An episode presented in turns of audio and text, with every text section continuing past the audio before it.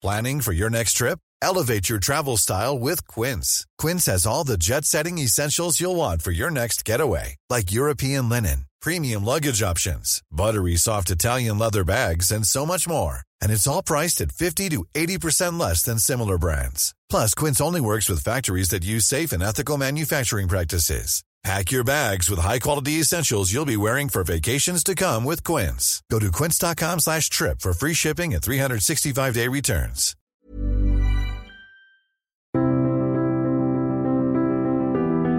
Bienvenue pour cette nouvelle émission où nous allons parler des rapports entre la France et l'Orient.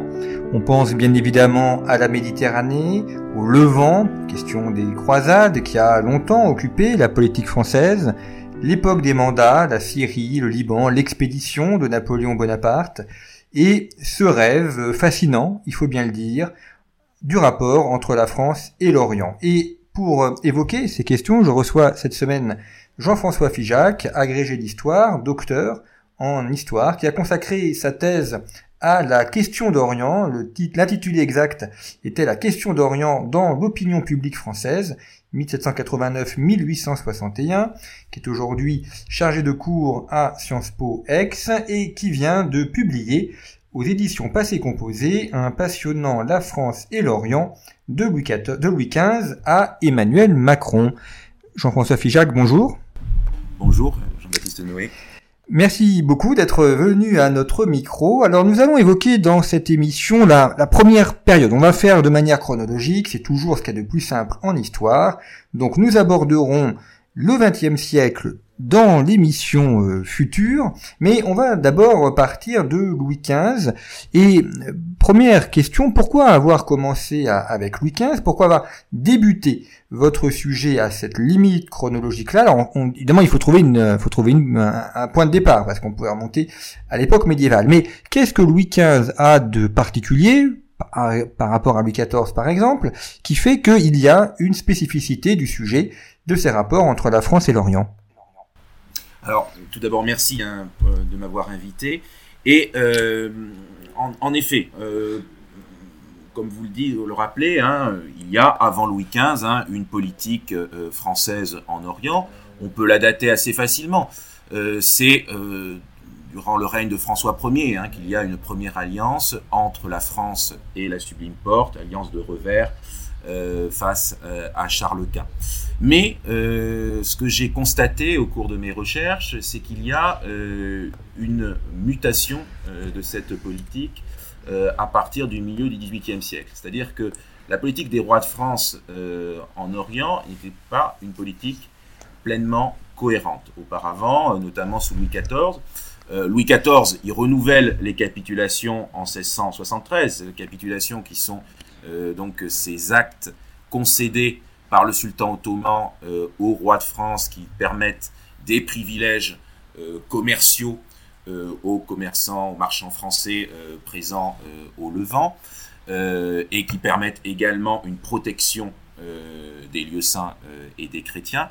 donc, Louis XIV renouvelle ses capitulations, mais dans le même temps, Louis XIV joue beaucoup sur la rhétorique de la croisade. Euh, ne serait-ce que pour euh, légitimer son pouvoir, euh, mais ça débouche également sur quelques événements concrets. Par exemple, en 1685, il planifie hein, une, une, une, mission qui a pour but de se renseigner sur l'état de défense des côtes ottomanes, dans le but éventuellement de prévoir une expédition militaire. Euh, tout cela change euh, à partir de Louis XV, euh, pour plusieurs raisons. tout d'abord parce que les capitulations sont renouvelées une nouvelle fois en 1740, mais ce renouvellement, cette fois-ci, se veut définitif. C'est-à-dire que l'alliance entre Louis XV et le royaume de France et le sultan sera désormais perpétuelle. Un autre moment important euh, qui explique ce basculement euh, sous Louis XV, c'est euh, au moment de l'ambassade de Vergène. Vergène qui devient ambassadeur à Constantinople en 1755, hein, qui reste plus de dix ans, et qui devient ensuite, par la suite, hein, sous Louis XVI, hein, ministre des Affaires étrangères. Et Louis XVI est le premier a réellement pensé l'alliance ottomane. Et pourquoi, selon Vergène, il doit y avoir une alliance ottomane? C'est en raison des menaces dont, dont serait l'objet l'Empire ottoman qui remettrait en cause l'équilibre européen. Menaces euh, qui, euh, viennent essentiellement de la Russie, puisque la Russie, depuis la fin euh, du XVIIe siècle, cherche à avoir alors d'abord un débouché sur la mer Noire, hein, en prenant dès la fin du XVIIe siècle la forteresse d'Azov, puis cherche à descendre hein, le long de cette mer Noire pour aller jusqu'à Constantinople. Donc face à, cet impérialisme russe, hein, euh, cherche à ce que l'Empire ottoman euh, demeure euh, tout en se réformant. Le règne, c'est également un moment important dans l'imprégnation de politique de l'Orient dans la société, notamment dans l'élite française.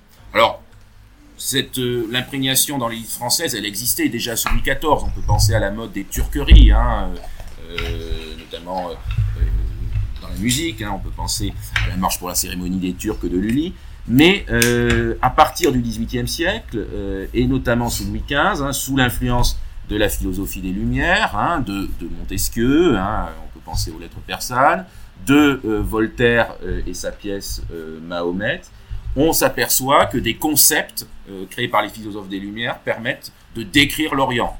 alors, ces concepts n'ont pas forcément de prise avec la réalité, mais euh, ils sont euh, des cadres d'analyse hein, qui structurent euh, la société. On peut penser au concept de despotisme pour décrire le pouvoir turc, ou encore au concept de fanatisme hein, pour décrire l'emprise hein, de la religion musulmane sur les sociétés orientales. Alors, on va revenir sur les concepts. J'ai plein de questions à vous poser sur le sujet. Mais euh, tout d'abord, je voudrais d'abord revenir sur la question ottomane. Euh, vous l'avez dit, alliance des Français avec les Ottomans. Si je puis me permettre de cette manière-là, on dirait que c'est pas très catholique et c'est pas très chrétien non plus. On sait que ça a été reproché par nos voisins européens. C'était reproché à la France. Alors il y a eu le précédent de, de mais euh, la, France qui s'allie avec un, une grande puissance, puissance musulmane, est-ce que dans le monde chrétien, ça n'a pas été vu comme une trahison? Est-ce qu'il y a eu débat autour de cette alliance? Oui, alors c'est un débat qui est, ancien. Hein. vous, parliez de, euh, de mais bon, dès François Ier, il y a, il y a ce débat-là. Et très clairement, l'alliance que passe François Ier euh, avec euh, le sultan, le sultan ottoman en 1535 hein, nourrit euh, un certain nombre hein, de euh, d'écrits euh, hostiles au roi de France, d'autant plus qu'il y a des opérations militaires communes hein, sous François Ier. On peut penser au siège de Nice en 1541.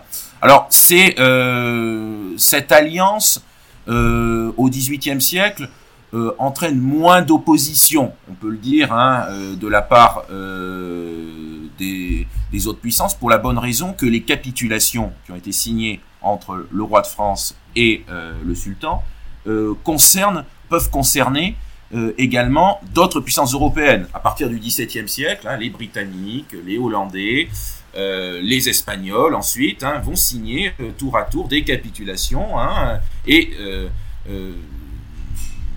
il apparaît ici normal de discuter avec le sultan ottoman. Là où la critique euh, de la politique orientale des rois de France va peut-être euh, se placer plus sur cet angle euh, de la religion, cet angle chrétien, c'est en Russie.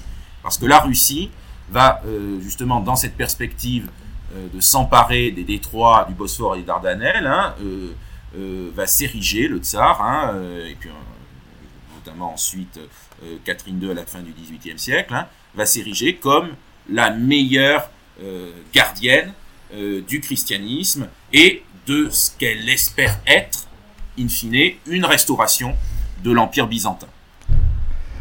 Alors, sur la question orientale, je vous posez une question simple, mais dont la, réponse est compliquée. Est-ce que la, la, définition de l'Orient, est-ce que c'est une définition géographique? Alors, on pourrait dire ensemble tout ce qui est à, l'est de la Méditerranée, ou est-ce que c'est une définition intellectuelle, tout ce qui n'est pas euh, européen, tout ce qui n'est pas chrétien? Enfin, en tout cas, comment on définit, comment on délimite l'Orient à l'époque de Louis XV et de Louis XVI Alors, Vous avez tout à fait raison, hein. c'est une définition intellectuelle, ne serait-ce que parce que c'est une définition qui nous vient euh, finalement, euh, qui n'est pas produite euh, par les Orientaux, hein, qui est produite par les Européens. alors, à l'époque de Louis XV, on ne parlait pas d'Orient. Hein. L'Orient, c'est vraiment un concept qui, n'apparaît qu'au XIXe siècle, et puis ensuite qui se subdivise en Moyen-Orient, Proche-Orient au début du XXe siècle.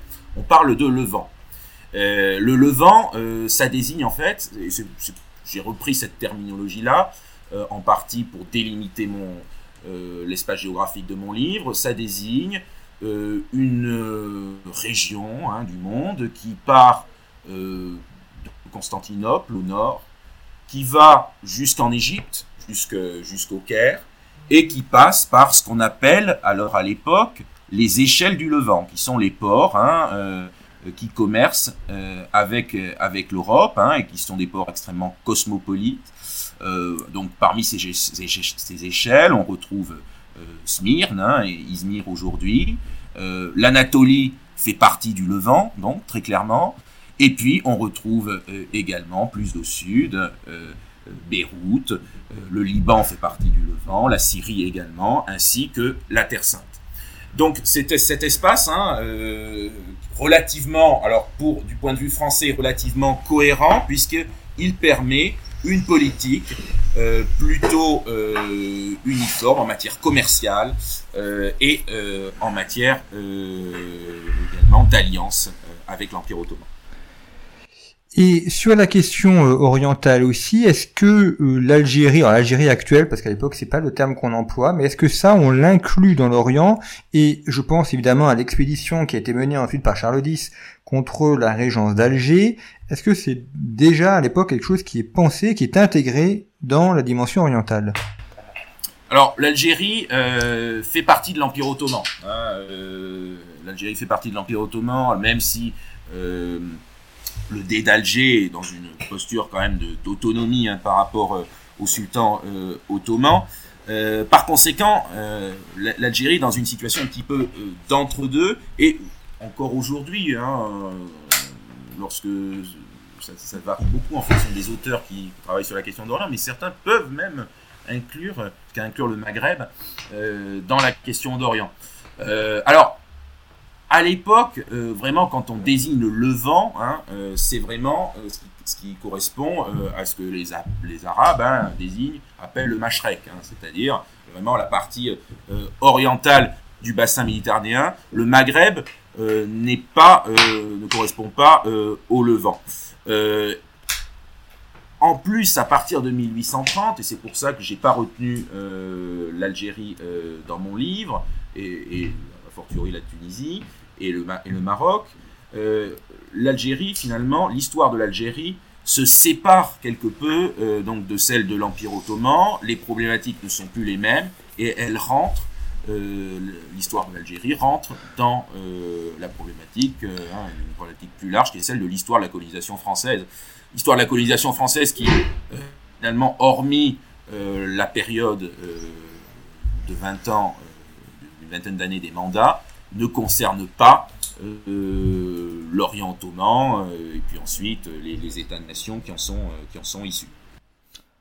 Alors il y a la Révolution française et puis au sein de cette Révolution française la fameuse expédition d'Égypte, Napoléon Bonaparte 1798, on va y revenir et souvent quand on parle d'expédition d'Égypte on a en tête l'expédition militaire et ça a eu un intérêt militaire important. Mais il y a aussi une dimension intellectuelle dont un des exemples d'ailleurs est Champollion, la pierre de Rosette, etc.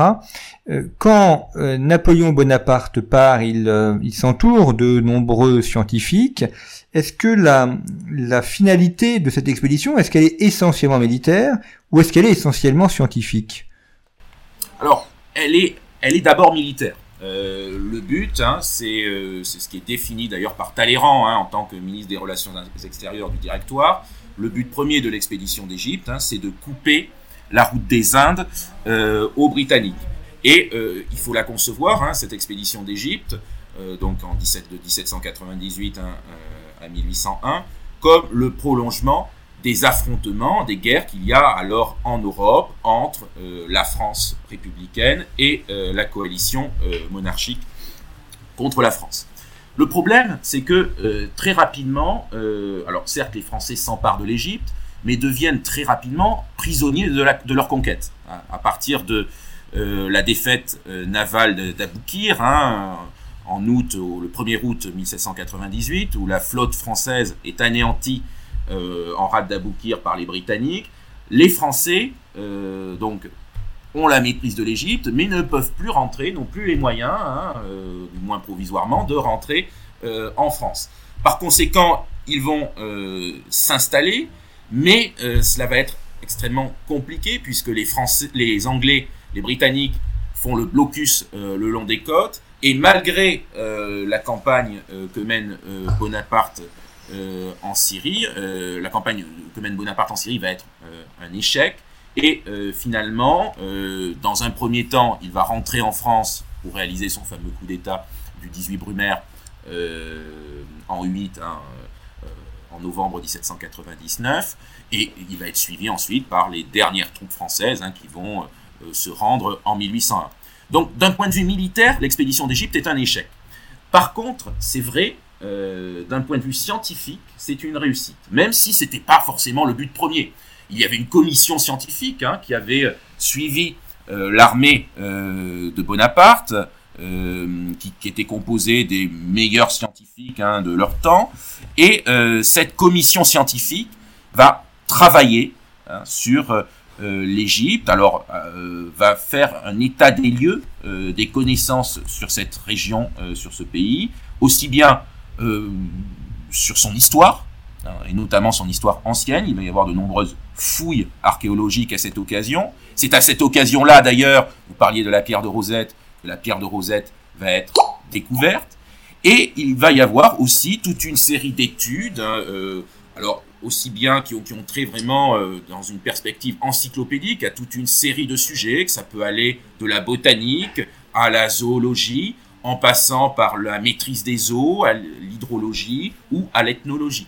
Et tous ces travaux vont être euh, consignés et euh, synthétisés dans la description de l'Égypte, hein, qui est est l'ouvrage donc maître de cette commission scientifique et qui euh, est publié sous la Restauration, hein, plus d'une décennie après après l'expédition, euh, qui est publié d'ailleurs souvent euh, sous forme euh, à l'intérieur d'un meuble. Hein. C'était des, ouvrages assez, assez imposants, hein, qu'on plaçait dans des meubles et qui étaient destinés bon, à l'élite aristocratique française. Et à travers cette description de l'Égypte notamment, les Français vont se familiariser avec l'égyptomanie et l'égyptologie. Et cette fascination pour les hiéroglyphes va, euh, qui va traverser ensuite le 19e siècle, hein, vient euh, de euh, ces, travaux de la commission scientifique de l'expédition d'Égypte. Alors Napoléon a quitté, enfin Bonaparte a quitté l'Égypte, mais est-ce que la France a eu la tentation ou a essayé de conquérir l'Égypte, où on a considéré que c'était anglais et que c'était leur chasse gardée, alors que l'Égypte a un intérêt stratégique et, et politique majeur? Il y a très clairement une, tentative hein, lors de l'expédition d'Égypte, hein, déjà. Euh, mais bon, tout le monde n'est pas n'est pas d'accord. Euh, si vous voulez, certains comme euh, comme Kléber dans l'entourage de, de, Bonaparte estiment que la possession de l'Égypte ne peut être que provisoire. Il faut mettre ensuite, par la suite, un souverain allié aux Français, hein, puisque les Français n'auraient pas les moyens de, de rester en Égypte. D'autres, comme Menou, veulent au contraire une politique presque, on peut le dire, d'ordre colonial. Euh, alors, cette tentation euh, de s'emparer de l'Égypte, euh, par la suite, elle n'est jamais réellement dite. L'influence se fait en fait par le biais de conseillers donc c'est pas, c'est pas, vous voyez, une, prise de possession directe, hein, c'est pas indirectement par le biais de conseillers français qui se placent dans l'entourage du, pacha d'Égypte, Mehemet Ali, hein, qui s'empare du pouvoir en 1805 et qui est le grand pacha modernisateur hein, de l'Égypte dans la première moitié du 19e siècle. Et euh, Mehemet Ali s'entoure de conseillers français euh, souvent d'ailleurs plutôt des Saint-Simoniens, des modernisateurs, hein, euh, euh, qui deviennent ses ministres et qui créent des hôpitaux, créent, font percer des canaux. Cette, influence saint-simonienne se matérialise bien sûr par le percement du canal de Suez. Le canal de Suez, c'est une entreprise française. sous l'égide d'abord des Saint-Simoniens, Ensuite, c'est Ferdinand de Lesseps hein, qui reprend euh, le projet. Et euh, en 1869, hein, lorsque le, canal de Suez euh, est inauguré, il y a une cérémonie lors de l'inauguration. Et la vedette de la cérémonie, ce n'est rien d'autre que Génie, l'impératrice, qui est vraiment qui porte le Second Empire ici en Orient à son acmé. donc cette influence, après l'expédition d'Égypte, même s'il y a toujours ce rêve du royaume arabe, elle ne reste finalement que sur le terrain euh, culturel, économique, et euh, néanmoins, malgré tout, euh, il y a l'influence croissante des Britanniques qui va finir qui va finir par avoir raison de cette influence française, puisque les Britanniques vont finir, finir, par noyauter la compagnie du canal de Suez jusqu'à ce qu'ils annexent hein, en quelque sorte l'Égypte en 1882. Vous évoquez la question culturelle, c'est évidemment important dans les rapports avec l'Orient. On pense notamment au rôle joué par euh, un peintre comme Delacroix, un écrivain comme Chateaubriand et son, voyage euh, à Jérusalem. Euh, on voit qu'il y a une véritable prise en main euh, par le milieu culturel de la question orientale. Ils inventent d'ailleurs une forme d'Orient, ce que certains auteurs ont, parlé d'orientalisme. En tout cas, euh, si, on a une vision de l'Orient aujourd'hui, c'est en partie grâce à cette image qui a été renvoyée par les artistes. Oui, tout à fait. C'est cette image hein, euh, très romantique hein, qui naît à cette époque-là, alors qui vient de, de, récits de voyage. Hein, vous avez évoqué Chateaubriand, ils sont un itinéraire de Paris à Jérusalem, hein, qui euh, montre une description hein, de, euh, de la Terre Sainte. On peut penser également, hein, les, grands écrivains, tous les grands écrivains euh, de l'époque, se rendent dans l'Empire ottoman. On peut penser à Lamartine, à Flaubert, à Nerval. cette vision en grande partie fantasmée, comme l'a montré Edouard Saïd, en grande partie fantasmée, va aussi, euh, est présente également dans la peinture. Euh, dans la peinture à travers les tableaux euh, de Gênes de la Croix. Alors, tableaux de, lors de la guerre d'indépendance grecque, qui montre ce qui serait la cruauté des Turcs qui, qui massacreraient les, Grecs. Tableau également qui montre très souvent chez des peintres comme Ingres, comme Chassériau, une vision euh, idéalisée de l'Orient. Euh, des femmes dans des harems, par exemple, qui sont souvent d'ailleurs des femmes européennes et non pas orientales. on retrouve également des motifs dans cette peinture orientaliste, orientaliste, comme les dresseurs de serpents. Il y a toute une série de thèmes sociaux qui sont ici drainés. Ce qu'on observe progressivement au cours du XIXe siècle, c'est qu'il y a un relatif désenchantement dans ce traitement euh, à la fois littéraire et euh, artistique euh, de l'Orient. Un désenchantement qui est lié à la modernisation et à l'occidentalisation de l'Empire ottoman. Et un, des meilleurs témoins de ce basculement, c'est Pierre Loti. Pierre Loti qui écrit en 1879 hein, hein, qui est l'un de ses romans phares, qui euh, raconte l'histoire qu'il a eue, l'histoire euh, d'amour qu'il a eue avec une jeune circassienne. Et euh, Pierre Loti est absolument déprimé devant ce qu'il voit à, Constantinople, c'est-à-dire un quartier au nord de la Corne d'Or, hein, le quartier de Péra, qui est un quartier en fait européen qui ressemble au quartier des grandes capitales européennes, hein, percé de, grands boulevards. Et Pierre Loti euh, veut se, cherche à se réfugier euh, dans la ville turque, hein, Istanbul, au sud de la Corne d'Or, avec ses ruelles, ses petites places, hein, ses, échoppes, euh, pour échapper à ce qu'il considère hein, comme une, désespérante européanisation euh, euh, de l'Orient. Donc à partir de, Pierre Loti, cet orientalisme, euh, qui était vraiment un orientalisme onirique, devient de plus en plus un orientalisme désenchanté. paradoxalement, cet orientalisme désenchanté se fait par le biais de l'européanisation de l'Empire ottoman. Dernière question, Jean-François Figeac, sur la, la, monarchie de juillet. La question orientale a été une question extrêmement importante. Alors il y a la conquête de la partie algérienne et la, d'abord la côte et puis après un peu l'intérieur, mais à la Chambre aussi, euh, que ce soit Guizot, Thiers, ça a été un enjeu politique majeur et notamment la question syrienne. Euh, on voit là que c'est aussi un, élément d'affrontement entre la France et la Grande-Bretagne. Alors vous évoquiez en début d'émission l'affrontement entre l'Empire ottoman et la Russie, mais euh, ces deux grandes puissances européennes, France et Grande-Bretagne, trouvent aussi en Orient un point d'achoppement. Oui, oui, oui, c'est... Autour de cette question euh, de la Syrie, parce que euh, Mehmet Ali, donc, euh, qui est donc allié à la France, s'est emparé de la Syrie au début de la décennie 1830 et menace très clairement Constantinople. Certains en France estiment même que, bon, du fait des amitiés qu'il y a entre la France et Mehmet Ali, peut-être qu'il serait pertinent que de remplacer le sultan ottoman par Mehmet Ali à Constantinople. Et les Britanniques s'opposent à cela, parce que les Britanniques estiment que finalement un Mehmet Ali euh, puissant euh, en Orient, hein, avec euh, qui qui irait jusqu'à remplacer le sultan ottoman, jouerait le jeu de la France, mais pas celui des Britanniques et couperait ainsi la route des Indes. Et en effet, euh, en 1840, hein, il y a une très grave crise puisque euh, Mehmet Ali euh, a repris la guerre contre, contre le sultan ottoman.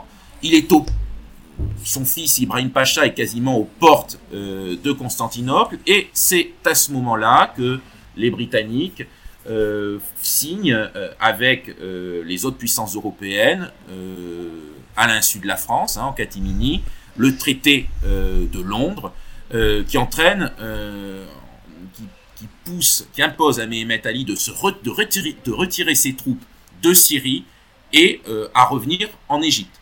Euh, euh, ce traité entraîne une vague d'anglophobie très forte en France hein, et de patriotisme, vague de patriotisme qu'on retrouve également outre-Manche, euh, et euh, qui est en partie attisé euh, par le pouvoir en place.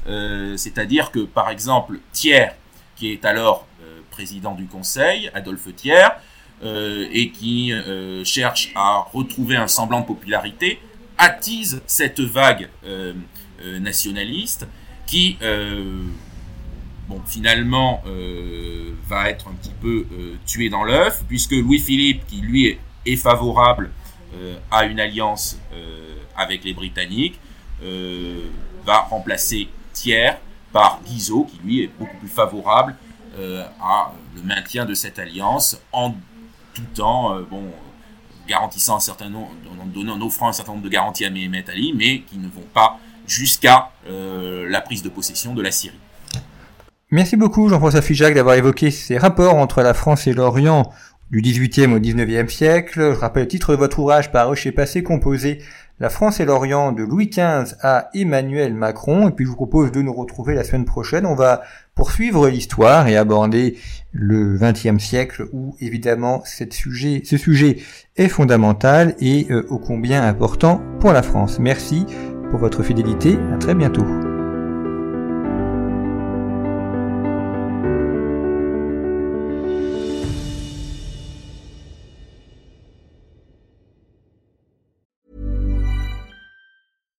Deserves the best, and there's no better place to shop for Mother's Day than Whole Foods Market. They're your destination for unbeatable savings, from premium gifts to show-stopping flowers and irresistible desserts. Start by saving 33% with Prime on all body care and candles. Then get a 15-stem bunch of tulips for just $9.99 each with Prime. Round out Mom's menu with festive rosé, irresistible berry chantilly cake, and more special treats. Come celebrate Mother's Day at Whole Foods Market.